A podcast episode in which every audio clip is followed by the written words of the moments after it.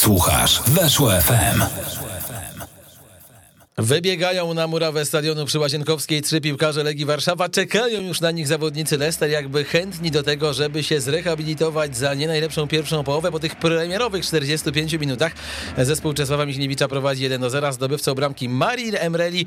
Dzisiaj witają Was bardzo serdecznie cały czas w trakcie tego meczu Wojciech Kowalczyk, a także Kamil Gapiński. Wojtku, gdybyś spróbował trochę nam przeanalizować to, co widzieliśmy w trakcie premierowych czterdziestu pięciu minut. No ludzie kochani, to tak nie może być, no, że oni prowadzą jeden zero, mogło być jeden jeden.